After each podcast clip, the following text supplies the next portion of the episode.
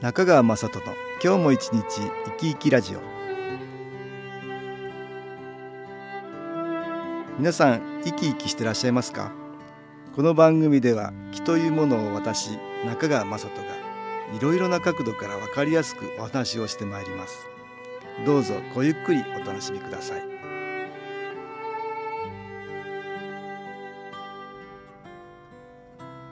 中川雅人の今日も一日生き生きラジオ。この番組は気のある生活あなたの気づきをサポートする株式会社 SAS がお送りします。おはようございます。株式会社 SAS の中川雅人です。先日年末の買い物があって久しぶりに街中を歩きました。この季節どこもクリスマスの飾り付けが賑やかでデパートのおもちゃ売り場も活気がありますね。私には子供がいないのでよくわかりませんがプレゼントを買うのは大変だろうなと思うんです。またプレゼントが欲しいのは何もサンタクロースを待ちわびる子供たちばかりではないだろうということで総合オンラインストアアマゾンが10代から80代の男女7632人を対象にクリスマスにまつわるアンケートを実施したそうです。題して2013年のクリスマスに一番欲しいプレゼント。そのカテゴリー別ランキングの結果を紹介しますと男性と女性では全く傾向が違います。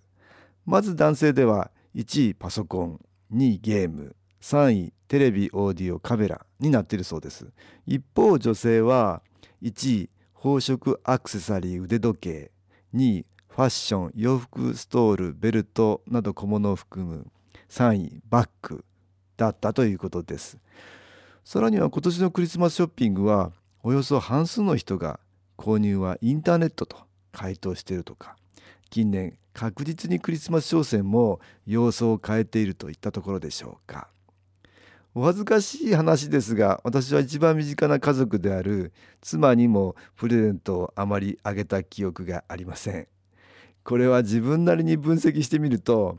物を買うのが苦手なんだってことがわかります。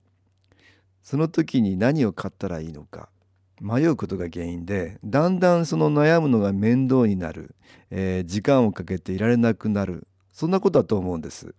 電気製品など性能を比較できるようなものは全く問題ないんですが感覚的な要素が入れば入るほど悩みは増大し結局その難問に耐えきれなくなって面倒だから最初から考えないっていうふうにしているんだと思います。ちなみに私の父である先代は迷うということとは正反対な大胆な買い方をしたもんでした。記憶にあるところでは和菓子屋に行き棚に並んでるところを指さして「ここからここまで全部くれ」と言ったりトラックの荷台に鉢植えを満載して売りに来ていたおじさんからトラックにあるもの全部を買ったりまあもう少し考えればいいのになと思うことがたびたびありました。周りの人は大変なんですが本人には何の迷いもなく気楽なもんでした。私はよくいろいろな悩みの相談を受けます。先進の仕様の心からなくすべき感情の中に迷いという項目がありますがどうしたらいいか迷っていますという相談なんです。よく聞いてみると大抵の場合本当の自分はこうした方がいいと分かっていることが多いんです。私はどこから考えていいかもわからなくなりあっちかこっちかとただただ迷うだけ。そういう迷いは心からなくすべき感情だと思うんですがよく考える悩み方は決して悪いことではないと思うんです。マイナスの気がいろいろとその人に影響を与えるので迷うのですが新機構の気のエネルギーを受けることでもそれらの影響がなくなり自分で考えられるようになるもんです。そしてさらには筋道を立てて考えれば考えるほど迷うことがなくなり自分の取るべき姿がはっきりしてくるから決心できるということになります。そして決心できるとさらに迷わせて邪魔をしていた他のマイナスの気も完全に浄化されその分だけ上からの応援も届きやすくなるんです。気のことを知る以前私は迷ってばかりいて先に進めないタイプでした。しかし新機構のおかげでだんだんそれがなくなり考え決心し早く行動できるようになったと思うんです。まあしかしプレゼントの件ではまだまだ悩みが足りないっていうことかもしれませんね。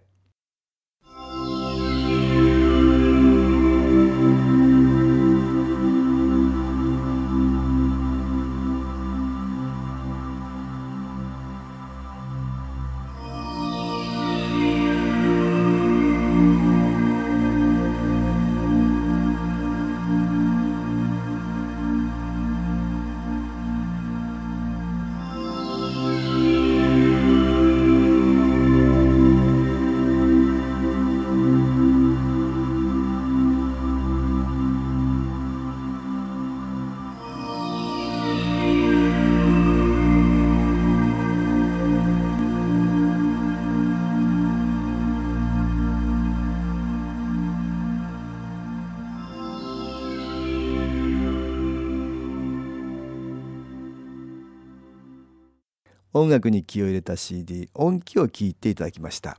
クリスマスプレゼントの話になってしまいましたがこの季節になると私の父新機構を始めた先代の中川雅人ですが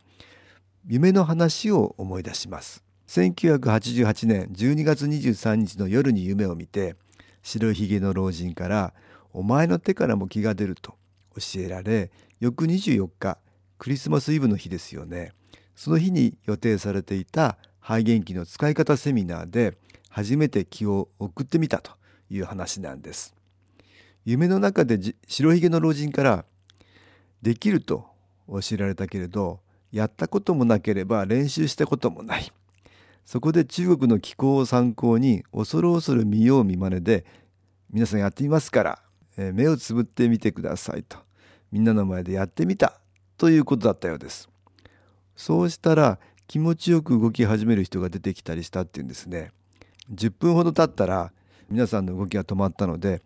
目を開けてみてください。どうでしたかと聞いてみたら気持ちよかったとかどこで習ったんだとか参加者から聞かれたということでした。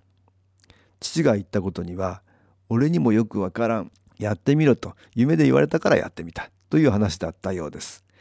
この初期の頃の記憶ってる様子を記録した先代の貴重な写真が数点残っているんですがよく見ると興味深いことに片手に肺元気の照射ヘッドを持っていたり頭にピラミッドをかぶっていたりするんです。この気が出るようになった日から遡ること2年少し前1986年ですよね。父は夢で白ひげの老人から気中継機の作り方を教わり肺元気が誕生していました。当時は何か気が出るようなもの体が楽になったりする治療器のような発想での認識でしたが先代は毎日のように肺元気をいろいろな人に当てていました。後で分かったことですが肺元気は宇宙から新機構のエネルギーを集めてくるもので使っている人もその気に影響を受けるということなんですね。父は肺元気を発明してから約2年以上毎日のように仕事として誰かにそれを使っていました。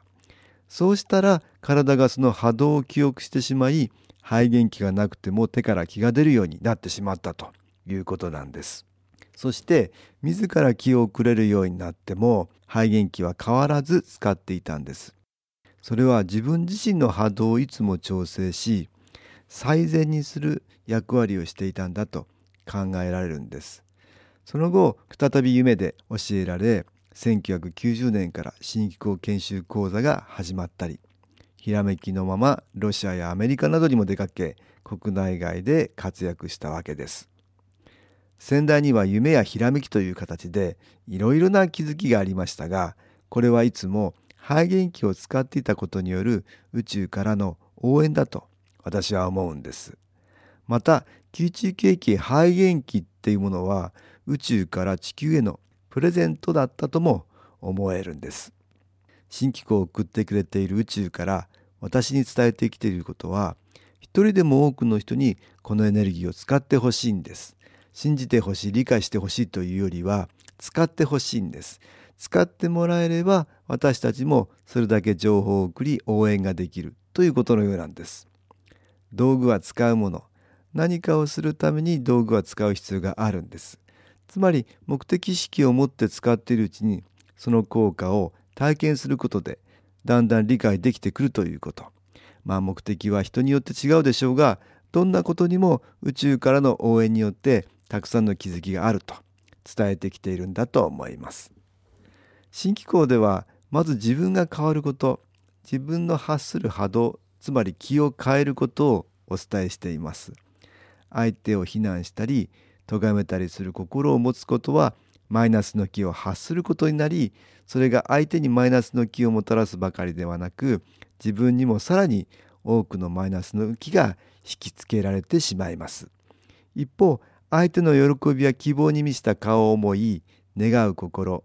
つまり自分のエゴを捨てるような心ですよね。それはプラスの気をもたらすんです。自分の体の調子が悪かったりするとどうしても人の幸せなど考える余裕がありません。またどうしても嫌いな人がいたりするとその人の幸せなど祈れないもんです。しかし少しでもそれができれば事態は少しずつ変わるんです。いろいろな状況があるでしょうがそれを可能にするのが新機構というエネルギーです。まず新機構を受けて自然に自分が変われると次に周りが変わっていくんです。今日はクリスマスの話をしましたが最近のクリスマスというと商業的な側面ばかりがクローズアップされますが誰かに喜んでもらおうと思い食事を作ったりプレゼントをあげたりすることはプラスの気の効果で幸せな気分にさせるものです。プレゼントをもらった人も幸せですがあげた人も実は良い気に包まれるんです。新機構でその人から周りにあちらこちらでいい気が広がることを願っております。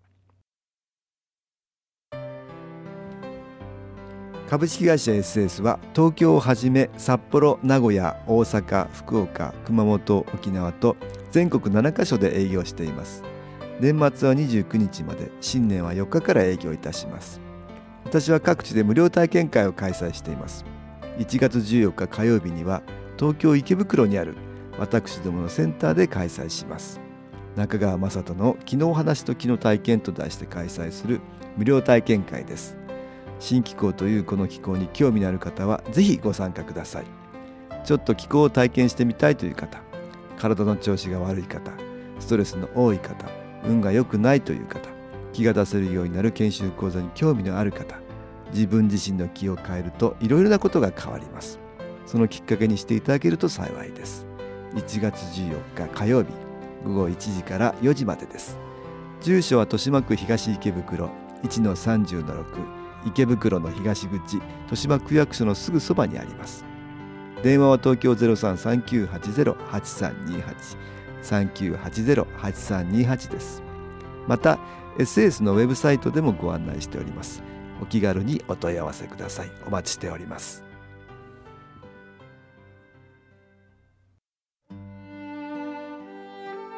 いかがでしたでしょうか？この番組はポッドキャスティングでパソコンからいつでも聞くことができます。SAS のウェブサイト www. 新機構 .com 新機構は SHINKIKO または FM 西東京のページからどうぞ。中川雅人の今日も一日生き生きラジオ。この番組は気のある生活あなたの気づきをサポートする株式会社 SAS がお送りしました。